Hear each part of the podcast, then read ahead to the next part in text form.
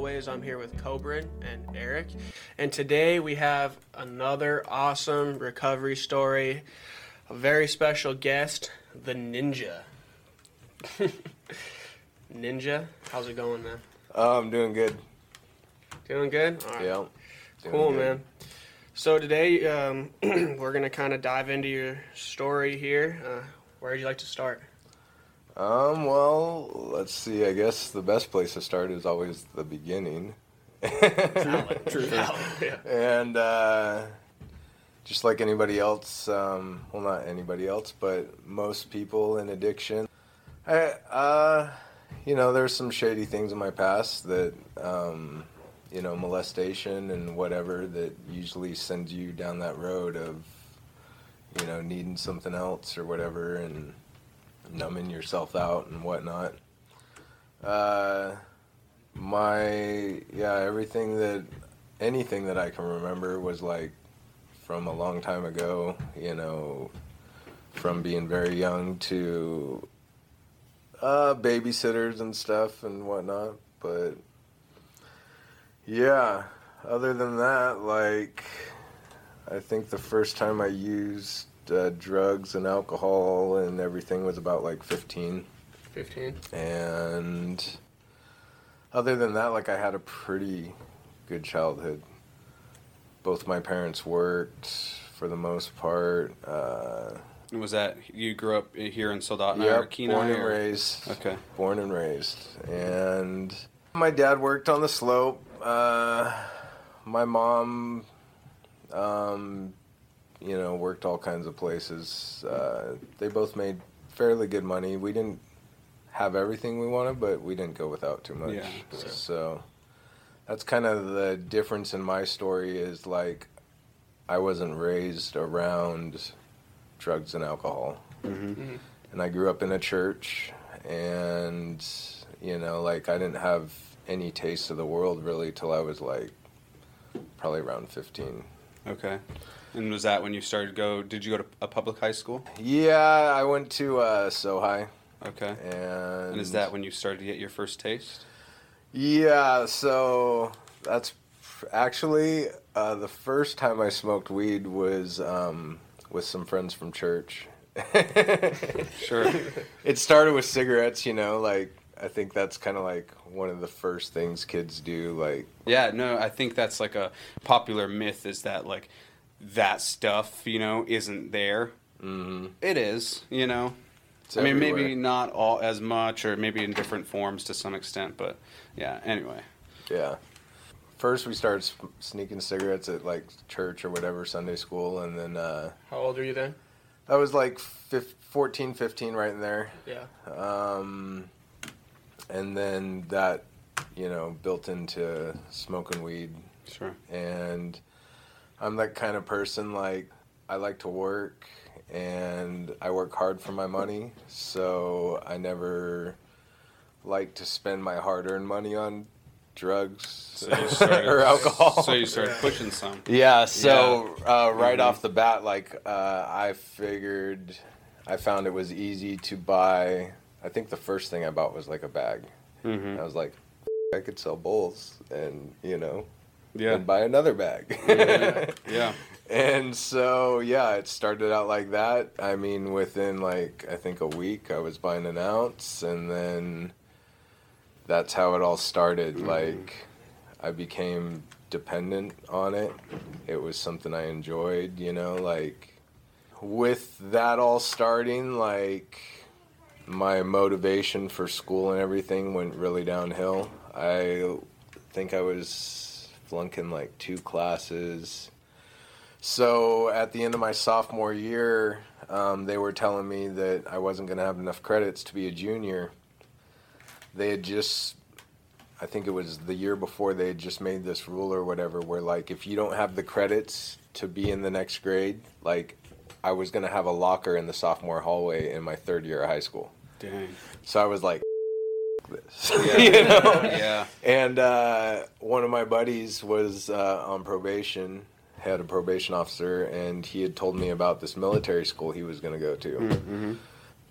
at the time, like I had my mom look into it and went and did an interview and got into this military school uh, like during my junior year. Was that like a Alaska military like youth Yep, academy or Alaska something like that? Alaska Military Youth Academy. Okay. Um, so when my friends were starting their junior year, I was working as a dishwasher, waiting for military school. Mhm. And by this time, like I had already pretty much been a regular user of cocaine. Um, I had tried methamphetamine. Uh, I dropped acid. And when we couldn't find cocaine or anything else, we would like get my friend's little brother's Ritalin pills. Was that like because of the different kinds of people you dealt with, or did you just kind of fall in with the wrong crowd? Well, from that point so on, because of my, uh, I was like a really fat kid in high school, Mm. and like I only had maybe a couple friends. One of them was like straight up druggy. His dad was a drunk, and his uncle was a drunk. He lived with his grandma, but his uh, his other uncle was like a retired state trooper. He had like money and whatnot, but just anytime we'd ever go to a party or whatever, like he was the reason we were getting kicked out. Yeah. My other friend was like me. He worked, had a job.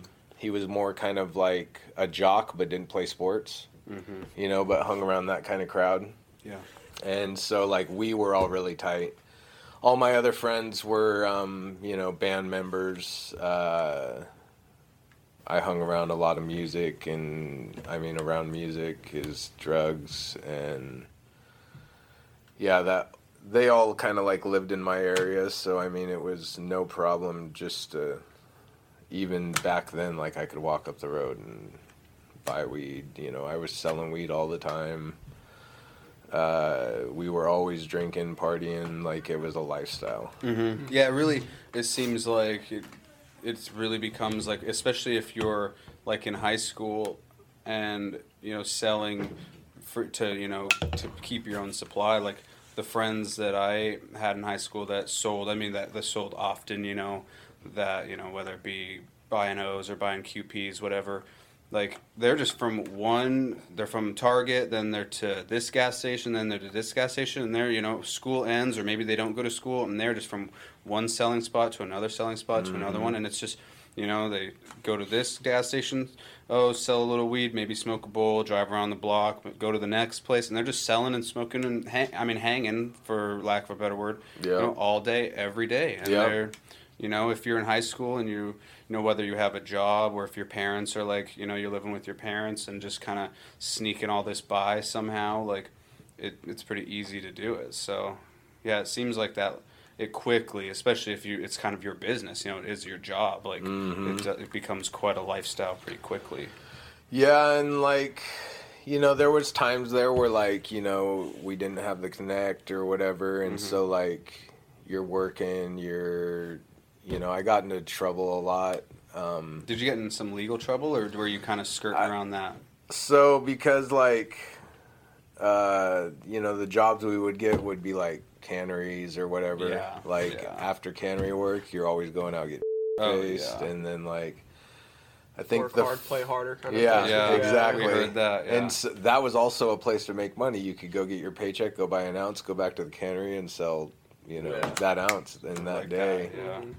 And uh, yeah, you're always looking for that better connection and whoever's going to give you the best deal. And like one thing I was known for was like my quality. Like I always looked for the best quality.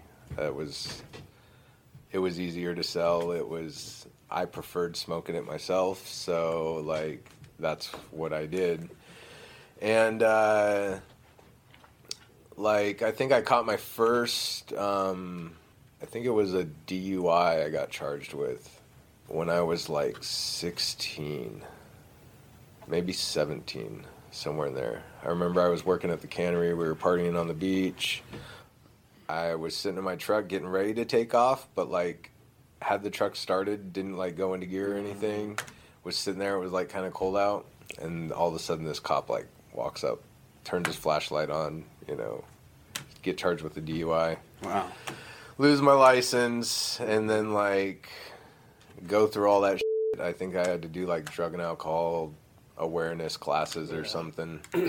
and then uh, a year later, like I I think I got my license back after like nine months is when I, you know, paid all the fines, did all the classes. I get my license back, and then like literally like the same month, the next year, I got a minor in consumption. Had um, or a minor in possession. Had my had a keg in the back of my truck. We were driving out to a party. Hadn't even tapped it, and like, yeah, Yeah. lost my Wow. license again. Wow. But uh, I had like three licenses in two years. It was kind of crazy. I think um, during that time, uh, one of the months I was driving, I got like 12 tickets. Wow. Yeah. Um, there was this cop, like, He knew your car, dude. yeah. That's so that's what happened was like um I was so like just high Mm-hmm. profile or whatever that like literally this cop would just pull me over all the time officer I hated that dude for the longest time but uh anyways um 'Cause honestly, from his perspective, man, they're like, we know this kid sells drugs. yeah There's a chance he's probably speeding. Like he's going 66 and a 65. We're pulling him over every time because there's a chance he could have something. You know, like Yo. Honestly, like I wish they would have busted me back then, like Sure. with something, you know, like mm-hmm. it might might have, you know, changed my shit around a little bit. So do you think that the part that didn't change it was that the consequences weren't harsh enough? I mean, you took those classes, but it, it didn't sound like there was really anything Yeah, I- worth holding on to. I took there. those drug and alcohol awareness classes, and then a year later took the drug and alcohol rehabilitation classes. You went to the youth academy then, yeah? Well, Or yeah, I went to the go? youth academy uh, when I was 17. Mm-hmm. um, got out, you know, kind of fucked around for like a couple years, and then I got into the oil field. Okay. And so this, um, after those like last couple alcohol classes, I was so busy working. I had like I had a kid at twenty or twenty one, and then I worked in the oil field for about nine years, pretty steady wow. it was like seven years straight or no i did like three or four years straight and then i took a year off and then because of ua or no uh, the company sold out and yeah it was ua so like i ended up they sold out to another company all we had to do was pass ua for this company to get hired on and i blew it Dang, dude. just like that yeah, I was about to ask, what's your in that time span, that seven years? Yeah. What's your substance abuse look like at that point? Um, at that, so, okay, the coke and everything at 17 turned into crack cocaine. Like, um, and it was weird because, like, prior to this, I really didn't know what crack cocaine was. Mm-hmm. And, like, I had always said, like, I will never do crack. I always associated it with a needle and blah, blah, blah. Well, uh, my parents had gotten a divorce, and I think at 16, well, by 17, my mom's like going to the bars. She meets a bouncer, and uh, she came home one day from the bar and like you know straight to the kitchen. She's like, "Hey, blah blah blah, you know, try this." And yeah, that's how I started smoking crack. Was uh, I think me and my girlfriend. My girlfriend was like 15 or something, and uh, yeah, we started smoking crack with my mom, and we did that steady for like five years, six years. Like, And that's like, from what I hear and what I would think, like crack is like pretty much the most exhausting drug addiction to have, right? Oh. Somebody told me like crack just tastes like more, yeah, like you just want more, like and that's Yeah. it. Like, that's isn't it like you only? I mean, the good rush is what like 10, 15 seconds, and then Yeah. you get like a little, you get a few minutes or something after that. yeah, and or then it's like straight back to the. Yeah, Um, I mean that just sounds exhausting, Oh, dude, like, and it's expensive, right? oh yeah, Especially probably Um, up here. I would imagine it's super expensive in Alaska. oh yeah. Uh, let's see. Well, because of what I did, like, of course, I didn't just go and buy crack all the time. Right. Like I would go buy an ounce of coke and sell it. All my friends sold coke whenever they would want to get away. They would come to my house, and you know, we would all hang out. Between me, my girlfriend, and my mom, or me, my girlfriend, and my friend, or something, we would smoke anywhere from five to twelve grams a night, probably three to five nights a week. Jeez. Dang, bro. Yeah. That's a lot. Um, one year, and this is kind of like you know in the midst of my oil field and whatnot. Um, I dabbled in some like crank Mhm. then too, but uh, I didn't like the way crank made me feel. Like Sure. You would do crank and then like Crank is three meth, day- right? Yeah, Yeah. but it's like dirty. Sure. It's bathtub Yeah. meth. Yeah. Okay. Three days later, like I would still feel the stuff in my body, and Yeah. like after a while of that, like I was just like, dude, I don't want to do this no more. And then like eventually, the crack, even though like it still had this huge hold on me, like I seen what it was doing to my family, Sure. and I just was trying to keep it away from like me and you know my girlfriend and my kid and whatnot. But my mom was so addicted to it that like i would go to work you know on the platform or something for like a week or two and she would be doing it with my girlfriend behind my back you know. And so like that really ruined this like relationship i had with my mom. Because at the time like me and her were like really good friends. Mm-hmm. Like best friends i would talk to her about everything Mm-hmm. and uh, that just you know ruined a lot of stuff in my life um, my mom didn't finally stop till like a year later maybe two years later um, when she uh, the doctors told her she had like heart problems from it Right. and so that was like a blessing in a way. Mhm. Um, it took me a while to get away from it completely. Like people I hadn't even talked to in like over a year would still knock on my door every once in a while and be like, you know, hey, you want to get high? And so like to look at something that you love so much in the face and then just be like, you know, no, dude, get the f- out of my house. you know, like it. You battle yourself a lot of the times. Right. And like at this time, like I would say, like this is like the most manageable my drug use had ever been. Like I was a fairly well functioning addict.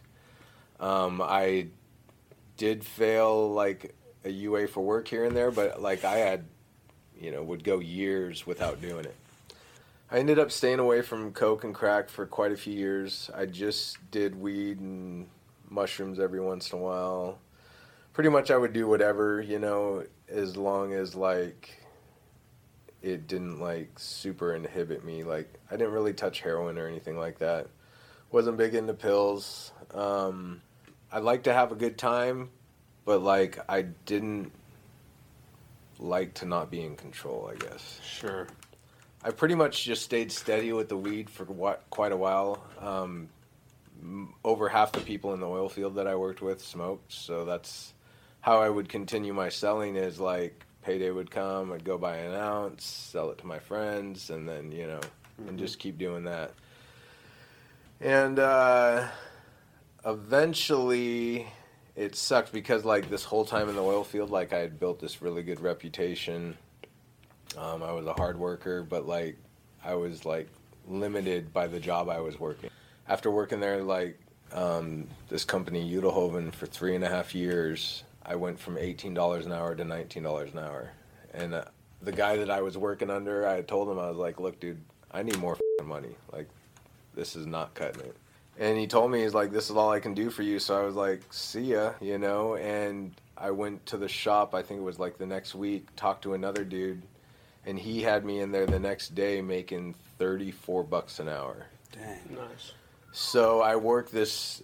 It was like thirty-four an hour under one um, job contract we were doing, and then if I was doing work for this other job, it was like thirty-one fifty. I did that for like a month, and I was like, man, like I'm still smoking weed. Why am I doing this? Like this is really good money. Like I can take care of my family on this. I could buy a house, you know Yeah. Yeah. that month's time went by. I'm on my way to work. My buddy calls me. He says, "Hey, dude, they're doing UAs in the shop today," and I'm like, "Oh, cool. Well, I got my you know, synthetic urine right here. Like, not too worried about it. He's like, you know, you can call in sick if you want. and I was like so cocky, I've been getting away with this for so long that I was like, I Nah, got bro, this. I'll be there. Yeah, Yeah. I got this. Like, Yeah. I ain't gonna miss out on a day of work. Yeah. I'm a workaholic, you know. Yeah. I think like the strip or something, whatever it was that tells you the temperature on there, Oh, dude. Yeah. Was- wasn't little working, and so like my pee was too hot, yeah.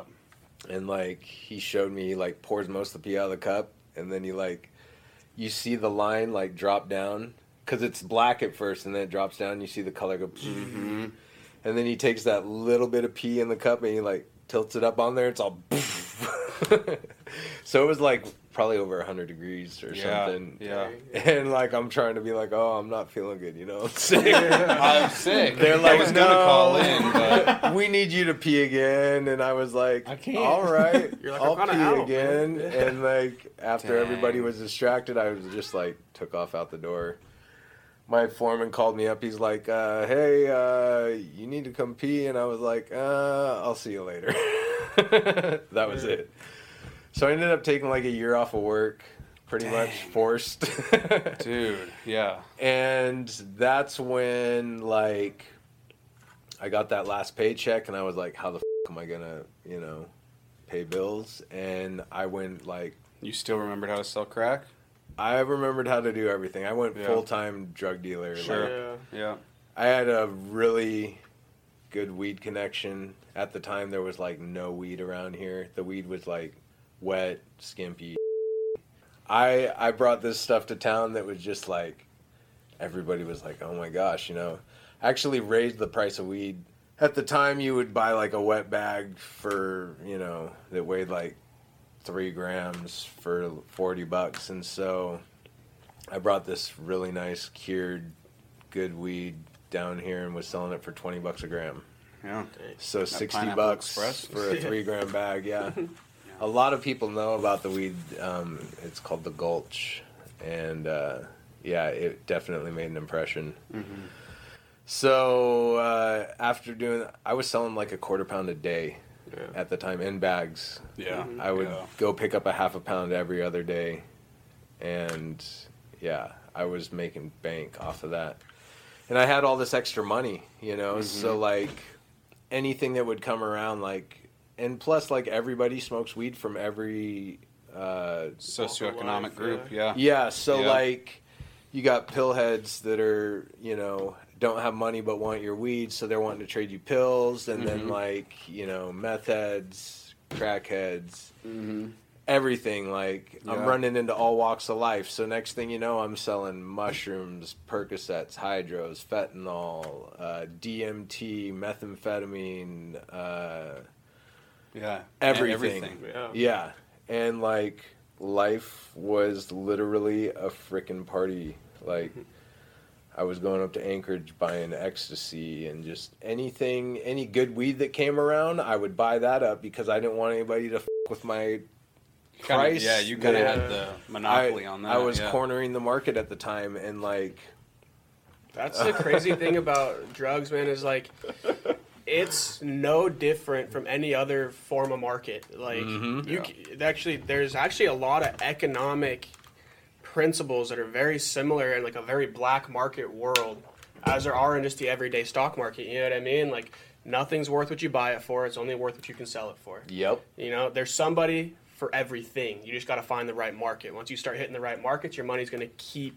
coming. Yep. And the same thing is as long as you got the best product and you can get the most for the cheapest and still maintain that decent quality, just like any other product, people are going to get it. You know what I mean? They're going to want exactly that. A lot of people don't necessarily need the average consumer just wants to get high. You know, they don't necessarily care as much about you know the quality quality quality as long as they can find something decent but they mm-hmm. can still afford yep, and that's just like any other market.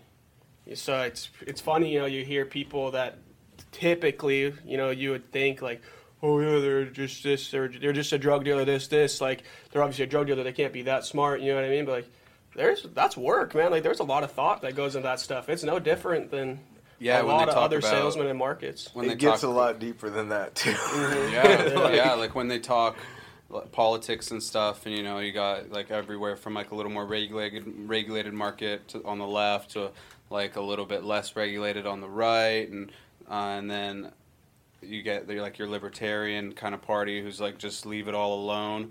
But even then, like they you know as you talk more and more politics, like the only really like free market that exists today is the black market. I Yeah. mean, that's the only unregulated market. I mean, it's regulated in that if it's caught, you know, it'll be, but it, as it functions, as long as law enforcement isn't involved, like it's the only like pure and free market. So Yeah, like because you know, I ran in. I'd run into people that didn't want to pay sixty dollars a bag, but Right. we want a bag anyways. So Yeah. like, I'm like, well, you know, I'm tired of cutting everybody deals. Sure. You know, like everybody things. else is paying this. I had a guy that would come down from Anchorage and buy eight, ten bags of weed, you know, at a time, and take them up there and sell them for a hundred bucks a piece. yeah, So it was like, you know, Like, bro, just let me sell you ounces. I'm a businessman. Like even if like you were my friend, when it comes down to business, like this is business. Mhm. You know, this is how I'm feeding my family. This is how like, and at the time, like I didn't even have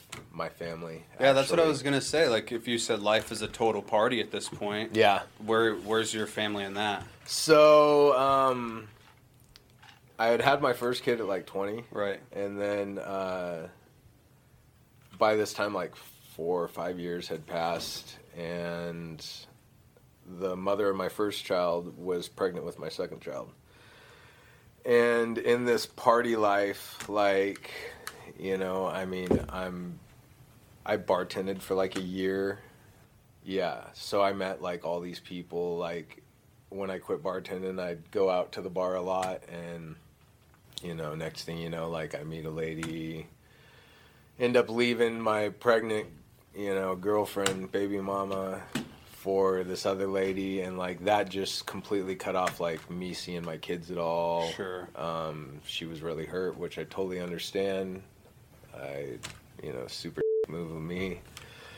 But like at the same time, I wouldn't trade that time for anything.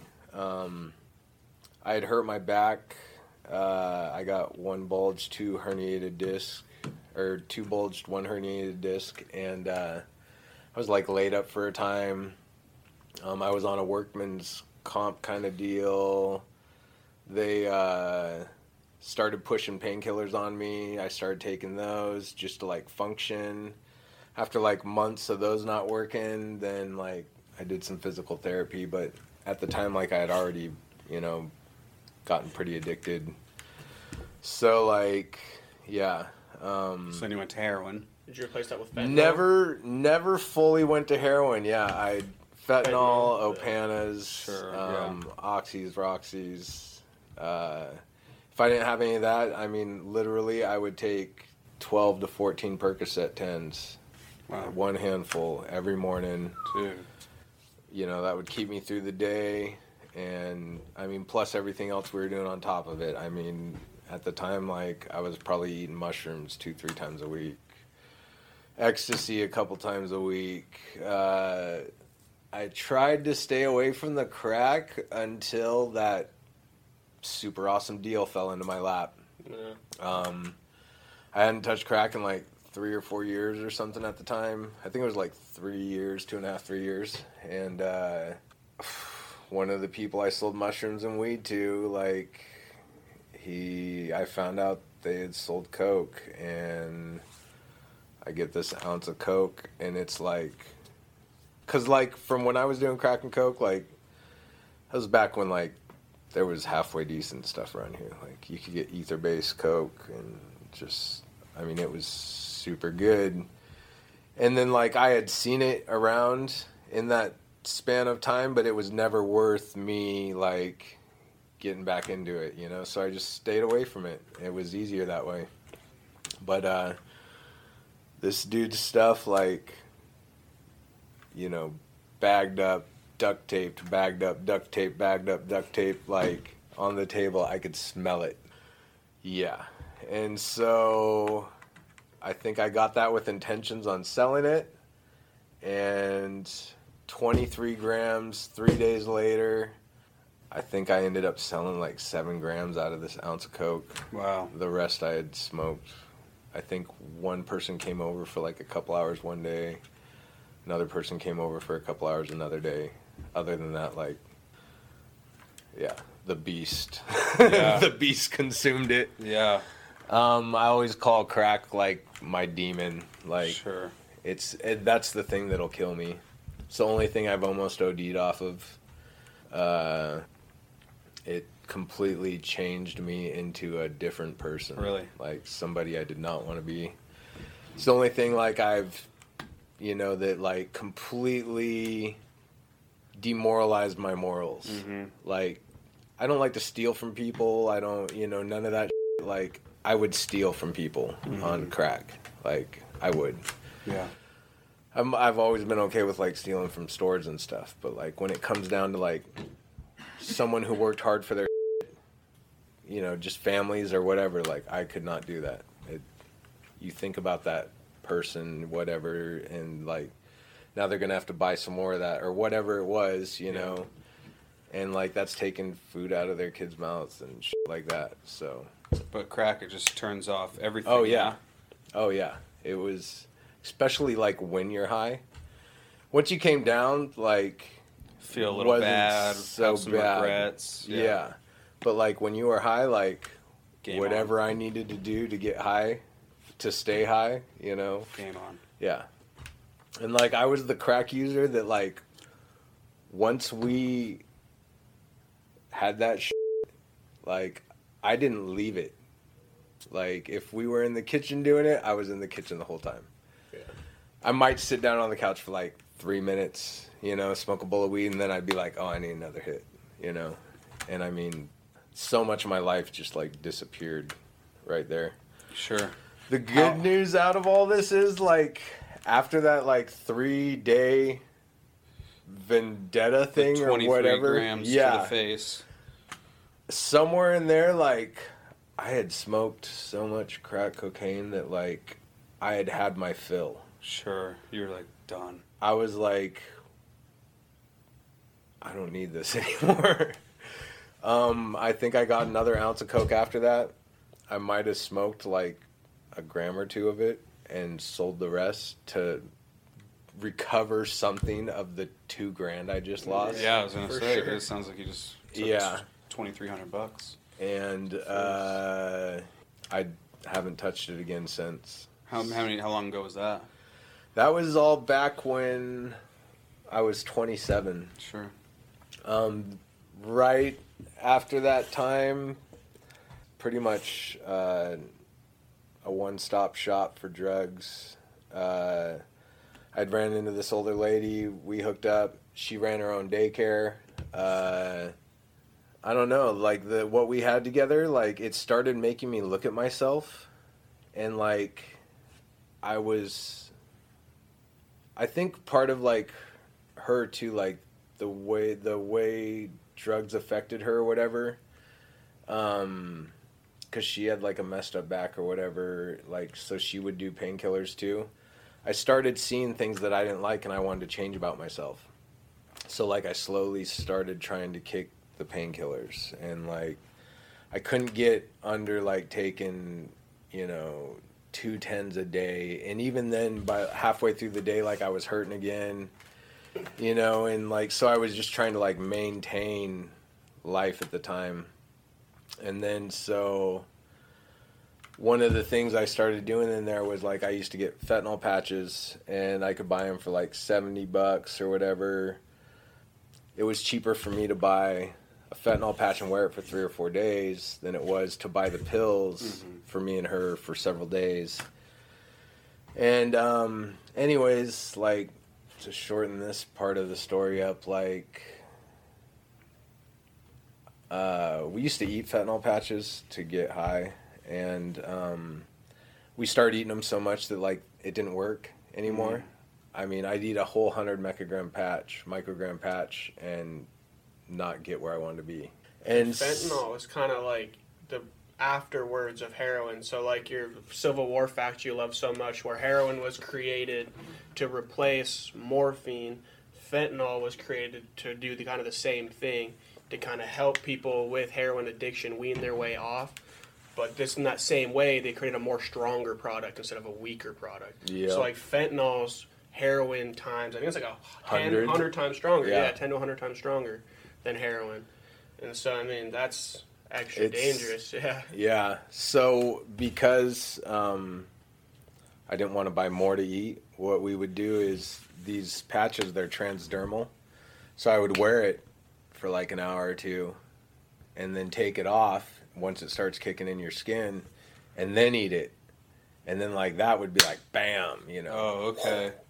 Yeah. Well, uh, my girlfriend, the couple times we had done that, like, I didn't like the reaction I was getting from her. Like, it was, she would like stop breathing in her sleep and stuff like that. And usually we would do it with alcohol or whatever and all this stuff. And so, um, it's creating fights about, you know, I'm wanting to get off of this stuff, wanting her to get off of it. And, you know, like, we're having talks about it and whatnot. Well, one night I went to go get a patch to wear because I was like not eating them anymore at this time, and uh, she wanted a patch to wear. So like you know, argument. End up getting her one, and then like I put hers on, I put mine on. We end up going out that night. I think she only drank like two beers, maybe three beers and then like I think she had a duck fart at the bar. We went and watched the fights. Like the fights were just starting around here at the time. Uh, she.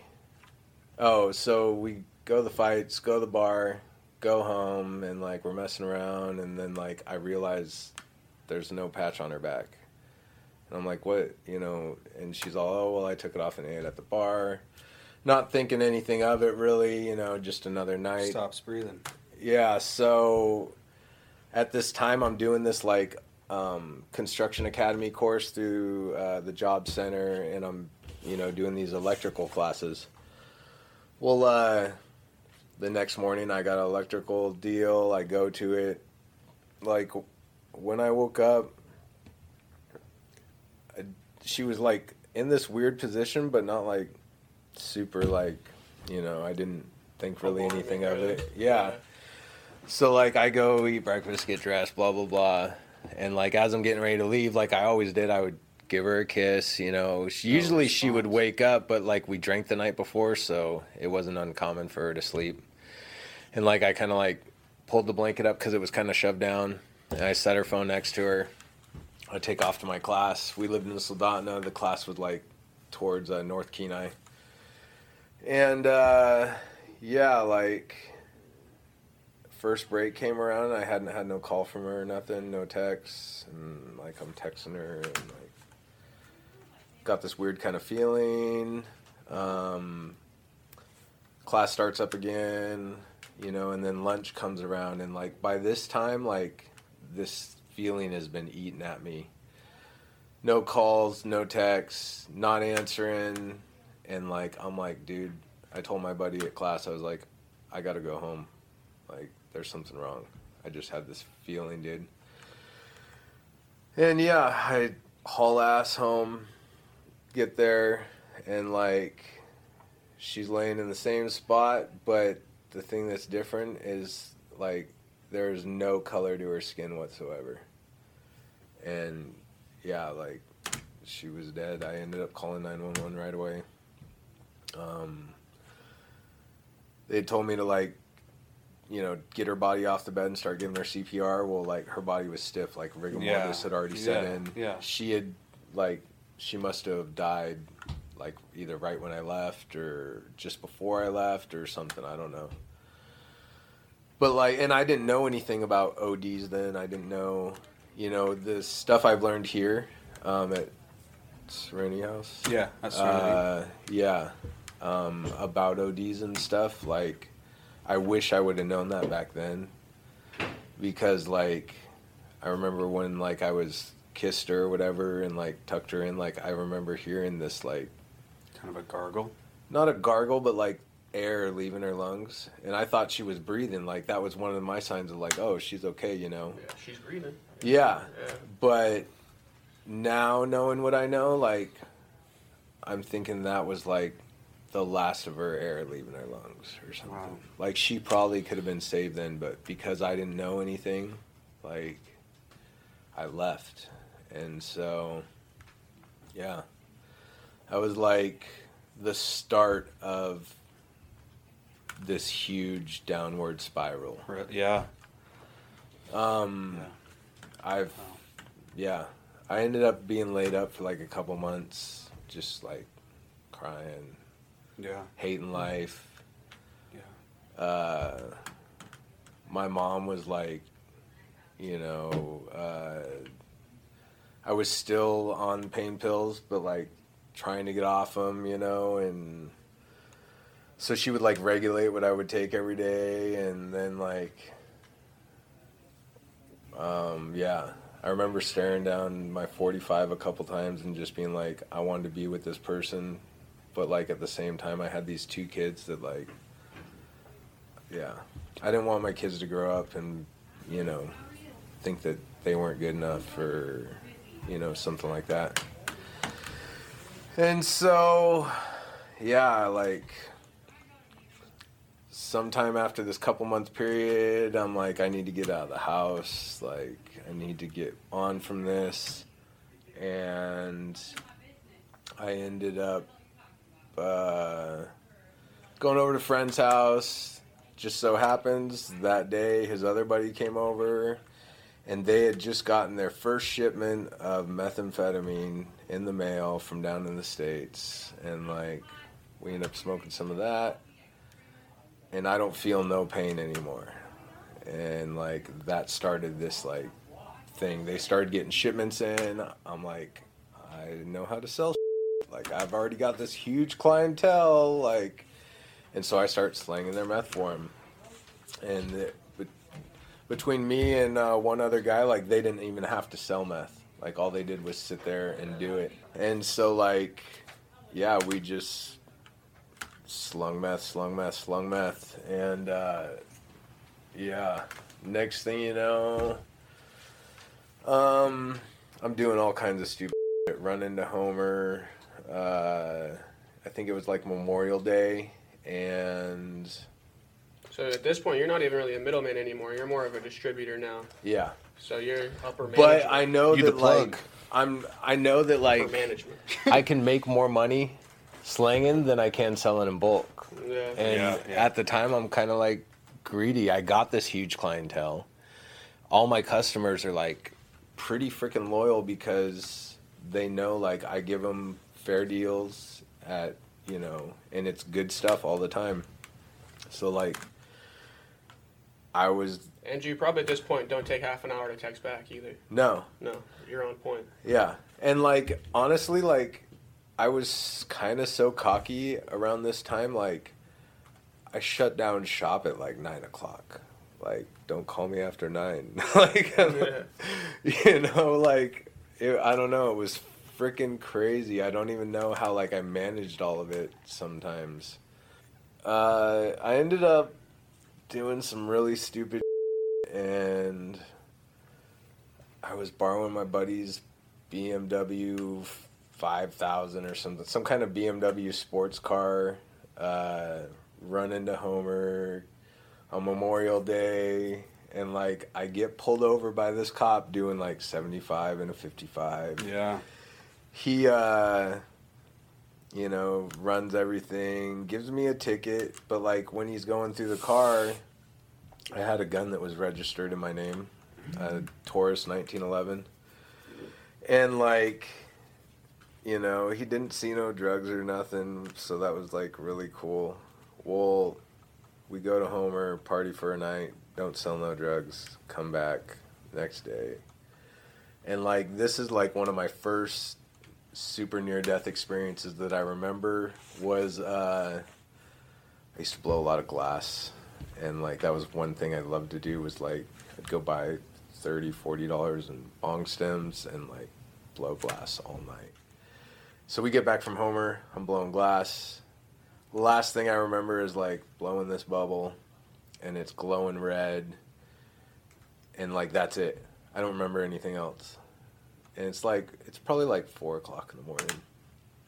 And the chick I was sleeping with at the time, like, next thing I remember is her like grabbing my leg, shaking it, waking me up, and I'm like in this trailer, this big like motorhome, and like the blowtorch that I was using is on the floor, blowing directly at the cupboards in the motorhome, and there's this curve in the flame, like keeping the flame like I don't know an inch away from the cupboards, and what caused that was this little four inch frickin' fan that's just so happens to be full bore blowing directly at that flame like Dang. god moment you know like Yeah. and so then my next thought is where's that i mean bubble i was blowing like i'm talking like a bubble like this glowing red and so i'm like you know like Hoping feeling all around hoping i'm not scorched Yeah. looking on the floor, don't see nothing that resembles it. And then so I end up finally standing up and like three, four inches into the foam bed under my is this pipe like melted. Wow. I don't know how I came out unscathed, dude. Still to this day. So you just passed out or something? Oh yeah, like I'm talking like and then just like just like that. Dang. That's how that happened. Like, I'm surprised. Like, I even remember what I was doing before, but that's literally like I think I was tired and I think I closed my eyes, like why it was cooling down or something, and just gone. That's like what I would do. That's after my fiance passed away. Like, I don't like dreaming anymore. It was nice to stay up so long and then when you crash you wouldn't have no bad dreams you know? You would just wake up and it was like you're awake. Didn't remember nothing. And you'd think like that would be enough to like rock my socks and like get me to like think about my life but it didn't. Um, take off to homer the next day get pulled over by the same cop patrolling the same mile of road doing 85 and a 55 this time. And uh, just so happens like I had taken a hit of weed Dang. Yeah. just before he pulled me over. Yeah. So he's Like- he's on to you.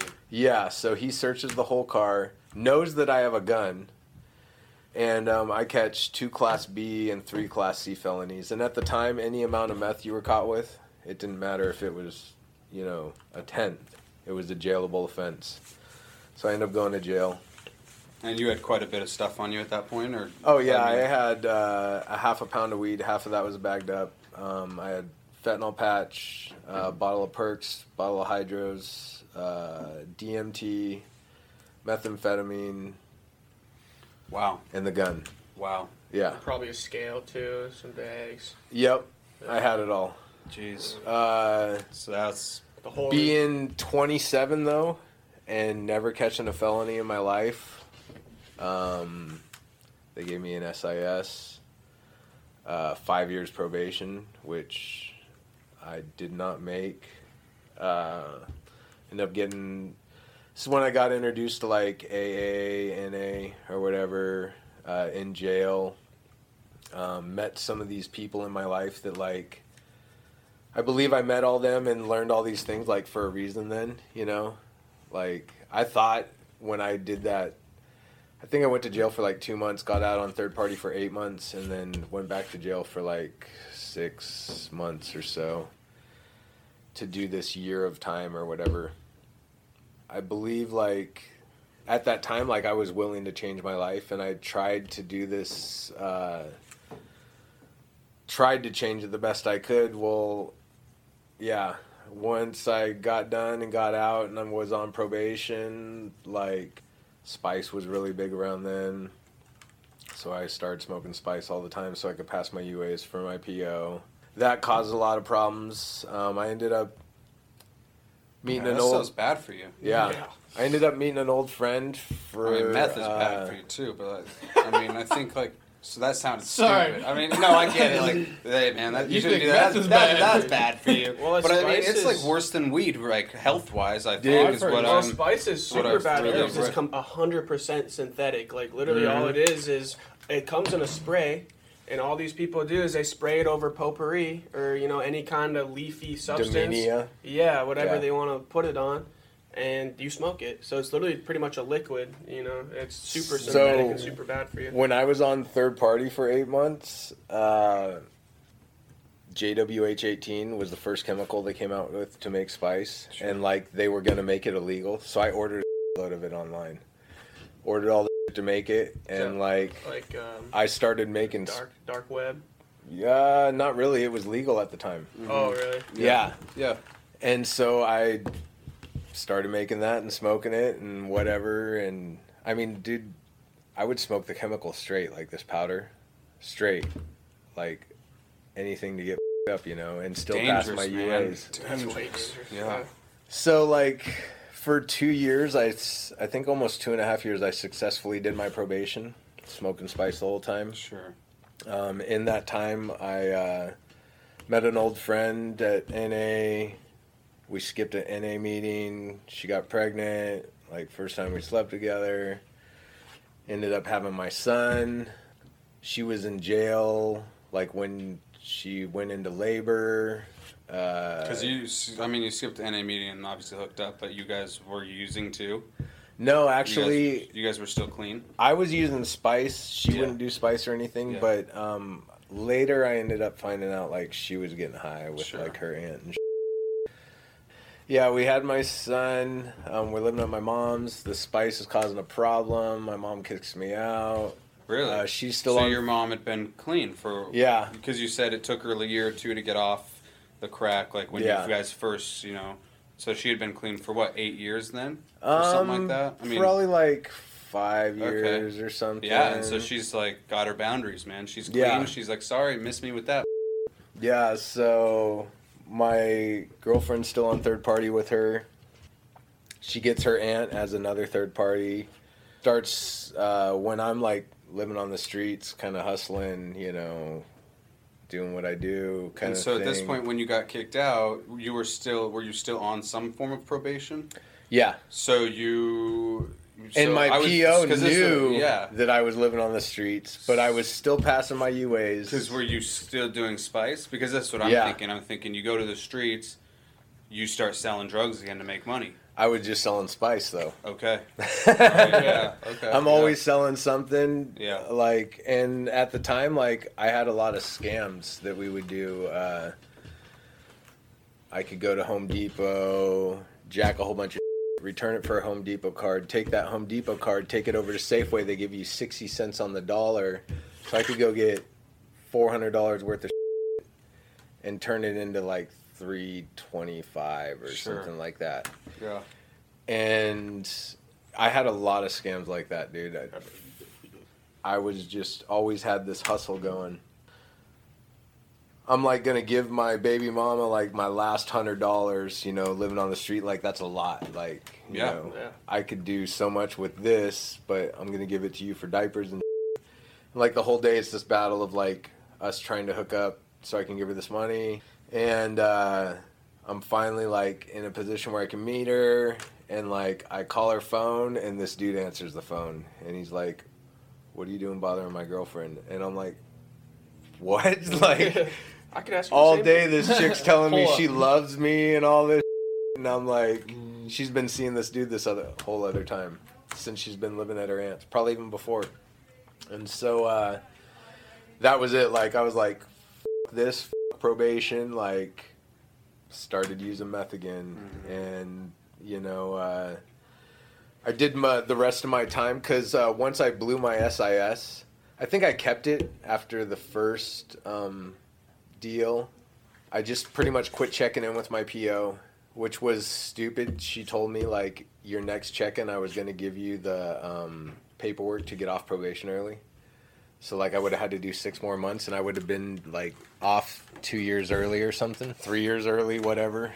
Um, anyways, uh, I quit checking in with her, start staying at uh, some dealers' houses, you know, like new dealers, so like that don't really knew that didn't really know that I dealt, you know. Like I would just kind of helping them out, you know, watching their place, helping them, you know, sell and whatever. And then like after a couple months, something would happen. I'd get picked up and I'd do like a month in jail, which would come off my time. And then like I'd get out, not check in, go straight back at it. You know, I think I got out for like three or four months and then ended up doing, you know, another four months or something. And then eventually I ended up uh, getting popped. I was going to have to do my flat time like the rest of my time. And I think they were trying to hit me with um, two years or something or three years. But I had to do two on the three.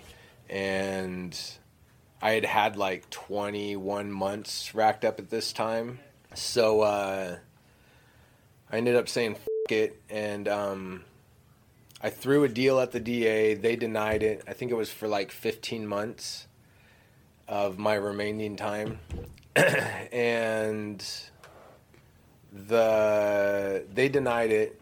Well, I told my lawyer I want to go to open sentencing where is where the judge Yeah. sentences you. There's Yeah. no deals, no nothing. So um, the next day, they have me back in court. I'm sitting there waiting to be sentenced by the judge, and the DA comes at me with this deal for 12 months. And I'm like, what? Like, you just denied a 15 months deal. Like, the next day, you're throwing 12 months at me? Like, I'll take it. That time was done like three months ago, you know? So, uh, yeah, I get out jail that day. No probation, no nothing. And Wow. Dude. Weird. I run into an old friend, you know, gives me a really good job working for his dad. And then that it was on like Donkey Kong. I think I borrowed like a hundred dollars from him that day. Um, start slanging. We're making, we're working full time, like six days a week, ten hours a day. Making three trips to Anchorage a week. Um, the whole game's like getting bigger. I didn't really dabble in anything else. It was straight methamphetamine. There would be days where like we had been up for so long. I would uh, I remember like looking at the clock. I'd be like, all right, he should be here in a half hour to pick me up for work. So I'd sit down in a chair, try and like rest my body up a little bit. Next thing you know, like I'm waking up. It's like you know 20 minutes before you're supposed to be here for work, and like I'm looking around, like the lightness is the same outside because it's you know summertime and whatever, and like I'm waiting, never shows up. Yeah. Oh man. Next thing I know, like um, I was staying at my mom's at the time because I just kind of recently got released out of jail, like, and she didn't know like quite what I was doing yet, you know. Yeah, I'm like, hey mom, has Lonnie showed up here yet? Cause like I dozed off for that ten minutes. Maybe he was here, and she's all, uh, Micah, we like tried to wake you up, you know. It was twelve hours later. Like this span had went by. Um, Dang. I ended up like just Sleeping for like 20 hours or what? no, it Went was back, yeah. straight up. It was eight o'clock at night.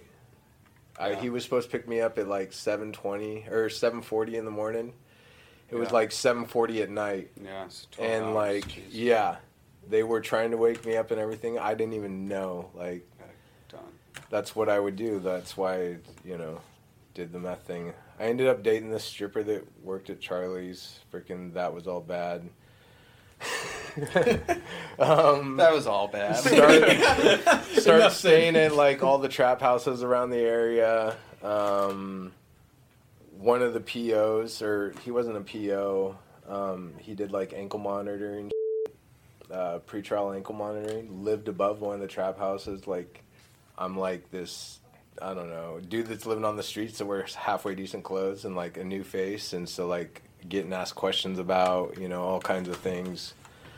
Um, I ended up like uh, hooking up with another girl, kind of starting to like really do things now. The buddy that was getting me stuff, like he uh, didn't he didn't have like a handle on it like I did. I started making money um, within three years. Like I had over fifty thousand dollars in stuff and whatever. Like had my own property I was renting. Uh, had a couple trailers I owned, generators, solar panels, battery banks, like people call my place the compound. And then like, yeah, I don't know. Um, my place ended up burning down. I lost everything. That should have been like this other eye-opening thing, and it wasn't. Um, caused a lot of problems between me and my girlfriend that I had been with the last three and a half years. Uh, we ended up, oh, some other things happened. She ended up going to jail um, because, like, I was trying to kind of like fix the relationship when she gets out of jail. Like, I kind of want to get us away from this like wreckage of the past, this burnt down property with this that's devastating. You know, all our there and I uh, get one of my mom's friends to let us stay at her trailer. And in that time, me and my ex end up splitting. Up. Well, me and my girlfriend at the time end up splitting up.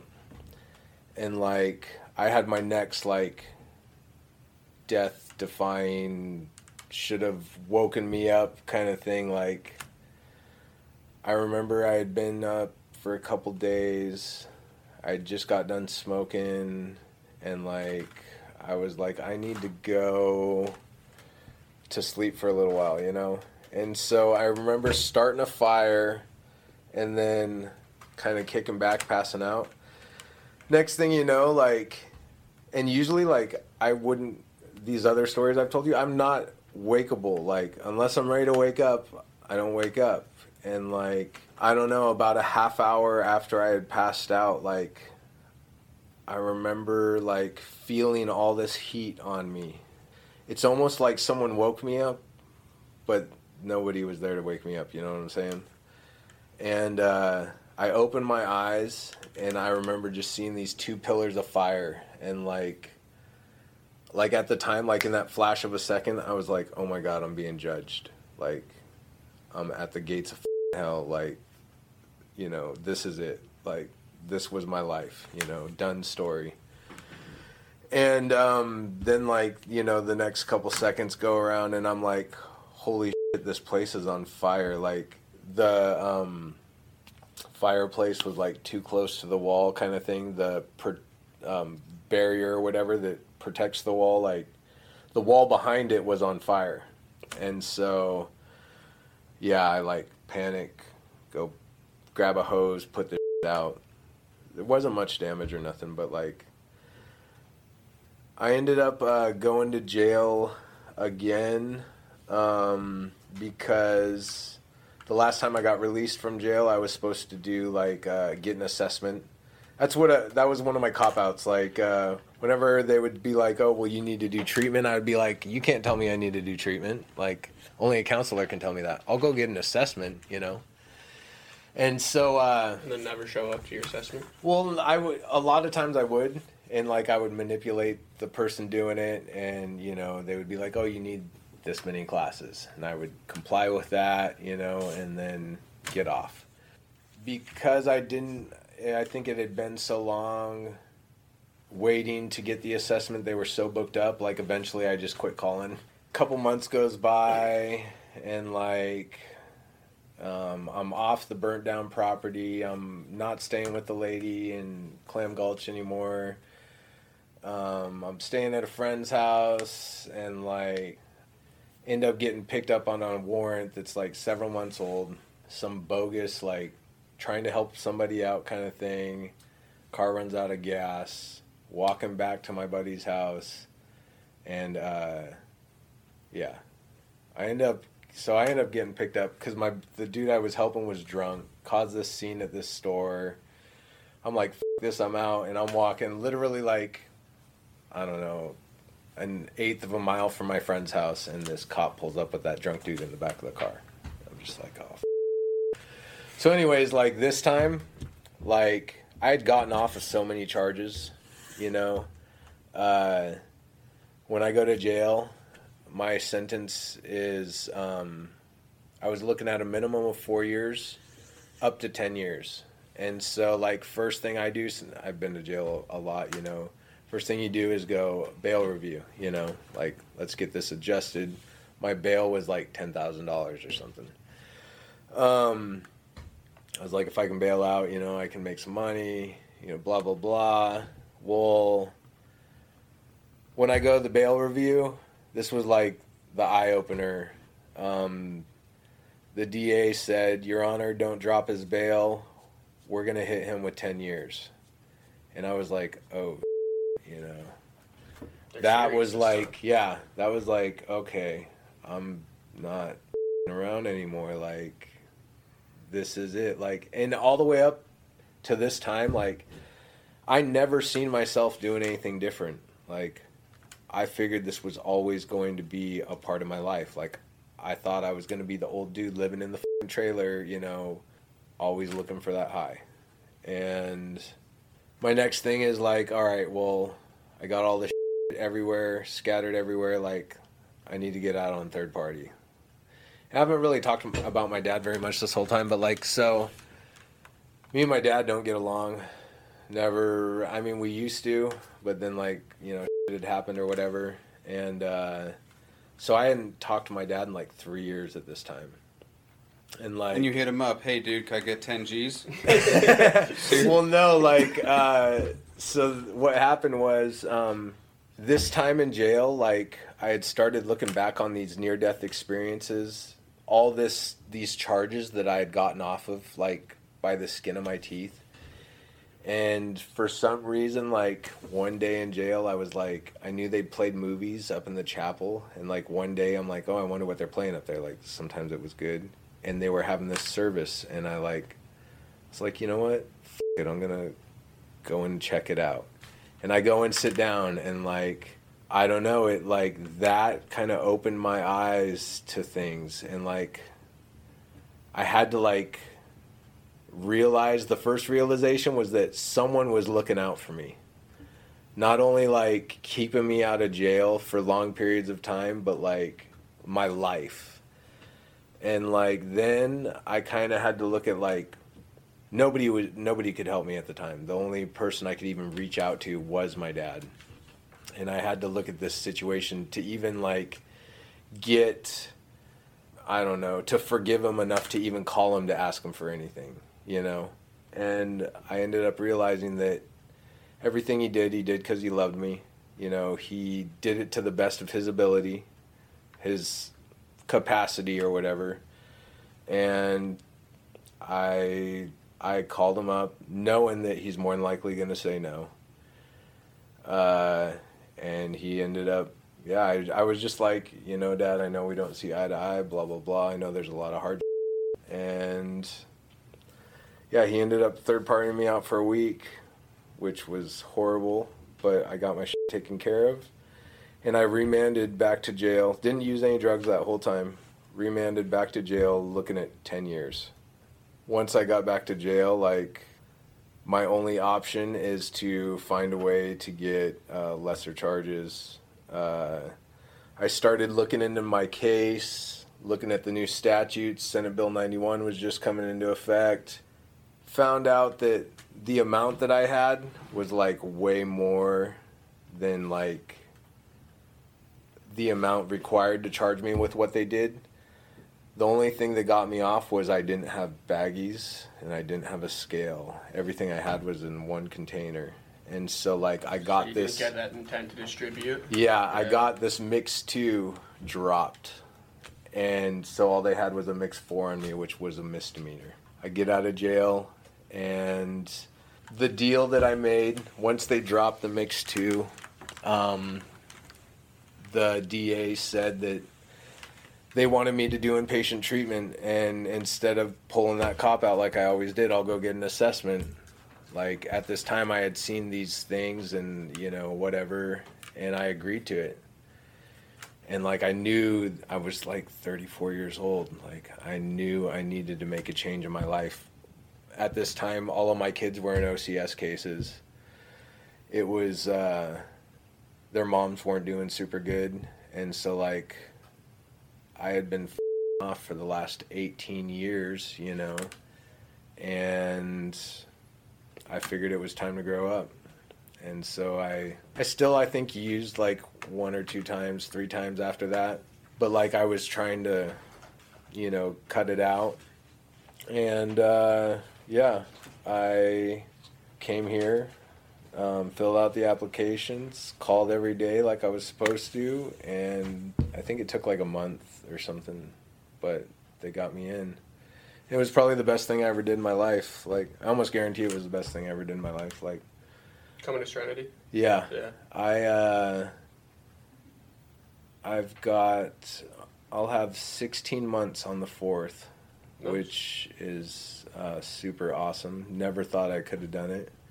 All those people that like you know made these impressions in my life prior to this, like one of my big fears about going to treatment because I heard all these horror stories about Serenity House or whatever was like I'm not gonna know anybody there, you know, all this stuff. Like, who can sell drugs in this town for this long and not know over, you know? I ended up knowing like over half the freaking people in there, Yeah. you know. That's what we've noticed, man. That's uh, the recovery community here is super connected. Just talking to some other people, and no matter what community you're in, there's always community. You know, it's it's pretty interesting. Even like in this in this light of community that the a lot of people look at, you know, and kind of not necessarily push aside, but don't really even want to look at at all. Yeah. You know what I mean? It's a side it's a side of life that people they don't want to necessarily like they don't want to look down on it. They just don't even want to look at it. Know, Yeah. it's not something they want to talk about. But it's and it's cool to see like the people that are in it though have found their connectivity and because you know like it is like selling drugs for so long and being in that like you said it's a lifestyle. Yeah. Yeah, I mean you get roped in with a lot of the same people, a lot of the same things, a lot a lot of like-minded people. out. Yeah, in a community. Yeah. And it's funny that you say that. You know, I wasn't. I was afraid I wasn't going to see anybody. Then you get here and you see a bunch of people you know. So it's like this big transition. No matter where you go, you know, life's brought you there for a reason. Like there's people that are in your exact same situation here. There's people that you know you know here, and that it's it is still a big community regardless of where you're at, as long as you're mm-hmm. willing to be a part of it. This disease, like, it affects everybody in one aspect or another. And, like, you know how they say, like, the first thing I had to change was everything? Like, mm-hmm. that's what I had to do. Literally, like, I was scared. I, I think it was after, like, 30 days. You know, Serenity House is like, well, you know, are you ready to go yet? You know, and I'm like, nah, not ready to go. You know, more time passes. Like, I ended up staying there like 56 days. And the only reason I honestly left and said that I was ready to go was because, like, at the time, like, you could smoke cigarettes there. The day before I got out, like, they were to quit smoking there. And so I was like, all right, I better get out. You know? whoa, whoa, whoa! Yeah. Hold up. The only reason That's- I even agreed to come there. here was because you could smoke cigarettes here. Like, otherwise, I wouldn't have done it. And Wow. so, like, That's crazy.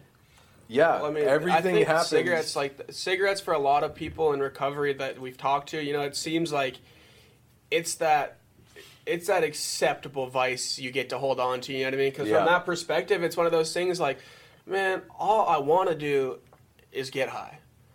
All I want to do is, you know, I just want to put my patch on. I just, you know, just a hit, you know, just a point. Like if I just get my hands on a point, you know what I mean? And it's like, but then you get here, like, I can't do any drugs. I can't get high. They don't let me drink, dude. At- At least just let me have a cigarette. so like, The whole I can totally understand that. You know what I mean? Like Yeah. these people aren't even let me smoke, bro. Like there's just not people I don't even want to hang out with. You know, for When I was, 56 uh, days. When I was 16, I went to, I did 30 days inpatient in a in a facility in Montana, and you could you could smoke cigarettes, but the teenagers, because I was in like an adult facility, but they would only let they wouldn't let teenagers, but you could get a special permission from your parents. Ah. and I was pissed at my mom. like I was so pissed. I was like, "You better give me permission. Like I'm gonna stop doing drugs. Like, so, like the least you can do is let me smoke some cigs." And she's like, "You are 16. You are not smoking cigs." And I'm like, "This person's mom, when he went to rehab, she signed for him." no, I had a hom- I had a homie that, that had gone to rehab like a couple times by now. Oh my and she, his mom always signed, and I was like, "Well, this mom like let this guy like he got to." Well, that we're no, you're not gonna get to. You're not gonna get to. Well, obviously, bro. Like you go outside, like there's all these dudes in recovery smoking a cigarette. They're like, and obviously you know who to hit up and who not to. Like one, Yeah. like our yeah. And so like, hey, George, like, let me get a couple drags of that. Oh, okay, like just just like ripping it, dude. I've never like tried to smoke anything that fast in my life until it was like banned at rehab. So yeah, I get that, dude. That's, it was like, you know, yeah. So, dude, I get that, man. Like, I was so, it was like so. I just remember being so mad at my mom. So yeah, I get that, dude. You're like, okay, all I got right now, I'm like going through all this scrap. All I got is like to be able to smoke a cigarette, and now it's like, yeah, guys, we're, yeah, that's gonna be done tomorrow. You're like. Well, folks, I think I'm I'm feeling good, man. I got the steps. Yeah, I'm a good been? sponsor. 56 good. days? 56 Exactly. yeah. Still, like usually they want you to have your fourth and fifth step done before you leave, and like I think I was like halfway through it, and I was like, uh, sure, I'll take off, you know? Yeah. But uh, honestly, like, you know, that cautiousness I had, there was things I was trying to hold on to, like at first, because you know I was a dealer. Like I didn't want to get rid of all my phone numbers. Like I didn't want to change my phone number. I wanted that option for someone to call me, so like I could go get up again. But Mhm. um, what I ended up realizing was like that fear that I started developing about going back out and using was healthy. And then so these recommendations that my sponsor and stuff was giving me was like stuff I could do to prevent these things that I was like still in the back of my mind wanting to hold on to. So that's what I did was I I changed my phone number. I went through deleted I don't know how many phone numbers, Facebook people, like everything. Um I was living with this lady that went to a church and like that was like changed my environment. The I made recovery in a way my life for a good solid like 6 months.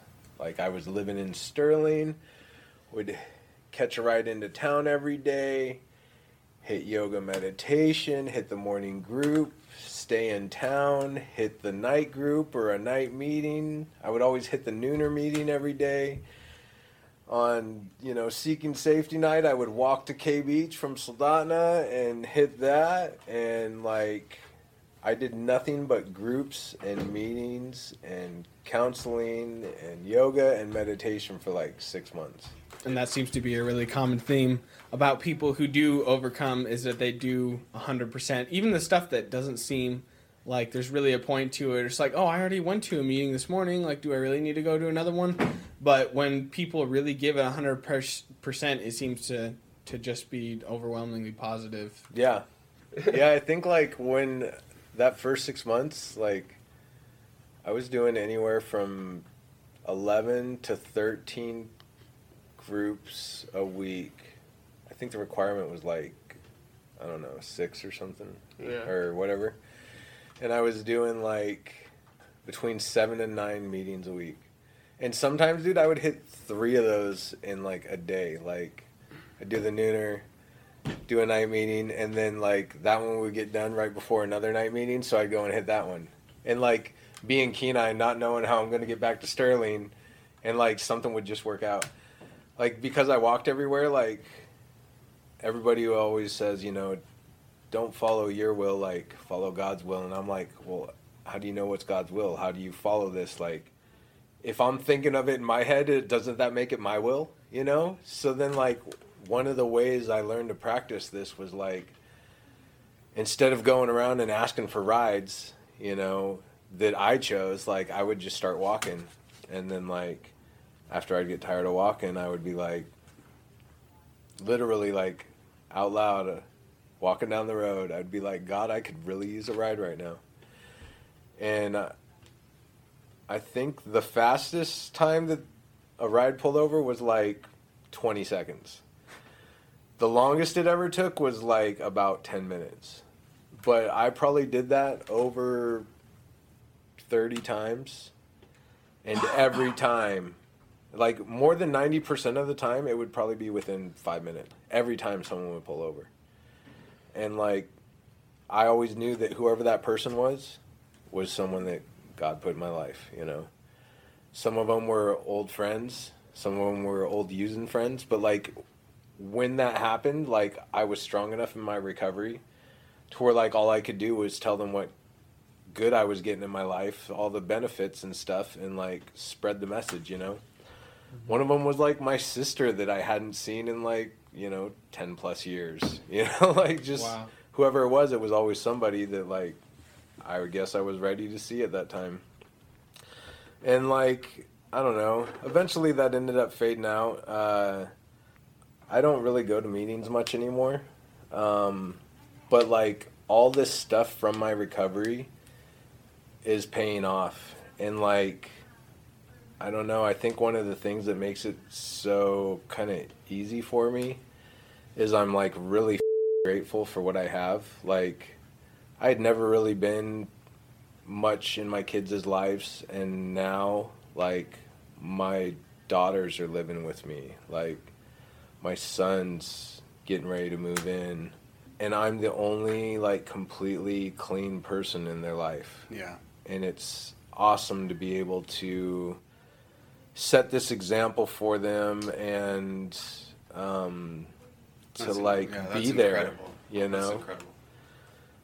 um, i'm still not like a super healthy person like i still listen to all the freaking music that i used to listen to before like i look at it in a different light definitely you know like before when I would listen to it, like it was like, yeah, this is what I do, you know. Now yeah, it's yeah, like, yeah, yeah. no. I like this song, but like, I'm glad I don't live that life anymore, you know. One song I've really been like really digging lately is uh, this guy named Madchild. He's a Canadian rapper, and like he sings a song called "Painful Skies," and like I feel like it's my life. Like this step Madchild used to be really addicted to drugs, and like now he's clean or whatever, and like that's what it's about. It's about like you're not the man you used to be, and you're still not yet the man that you're becoming, hmm. and like I love it, dude. It's Yeah. it's super like inspiring and. I just feel like that's my life now. Like I'm on this path of greatness in a way where like I can become the man that I've always wanted to be to where like all the way up until I got clean like I was only ever given half like that was one thing that like my sponsor said that really made me like you know, kind of think about things like when I first did my first like steps, like one, two, three, it started making me look at my life in a different light because like before I was always I was a halfway decent person. Like I didn't steal from people, you know, like I gave everybody a fair deal. I didn't rip people off and so like I'm like I'm pretty good, you know, like most Fair people enough. like liked me, you know. And then doing those first couple steps, four steps or whatever, like my sponsor kind of made me realize like I used people. I took advantage of them. I held them up to a standard that I didn't hold myself. The jobs that like I lost, like I was a hard ass worker, but I never gave it my all because I was fucked up all the time, you know? Yeah. So it started making me see me for what I really was, not this like image that I thought I was Yeah. And uh, those first four steps like really f- just weighed heavy on me. You know like people have this pyramid of wreckage that they create under themselves. Like you know you're a drug user you uh, steal and hurt all these people like that are connected to you and then like it kind of trickles down into this pyramid right People connected to them or Yeah. her. Yeah. Yeah. kids whatnot Chain of pain. when you're like a dealer, you have this pyramid that's like Giza, dude. It's like huge. And because what you do affects these people, which affects these people, which affects these people, which, and it's like, it's set in heavy on me. And like, I realized that these things I thought that made me a super awesome person really, in a different light, yeah, they would have. Yeah. Yeah. Yeah. But in this light, all it did was cause more wreckage, more pain. Yeah. You know, Yeah. it was fake. And so now, today, like, I want to take all these good qualities that I have and use them to do good. Like now I try and help people whenever I can. You know, like if I see somebody that is putting in the effort to do good themselves and to get on that better path, like I'll do whatever I can for that person, you know? Give them a ride to work, take them, help them move, whatever, like it doesn't matter. So, and I like that. Like, I like my life today.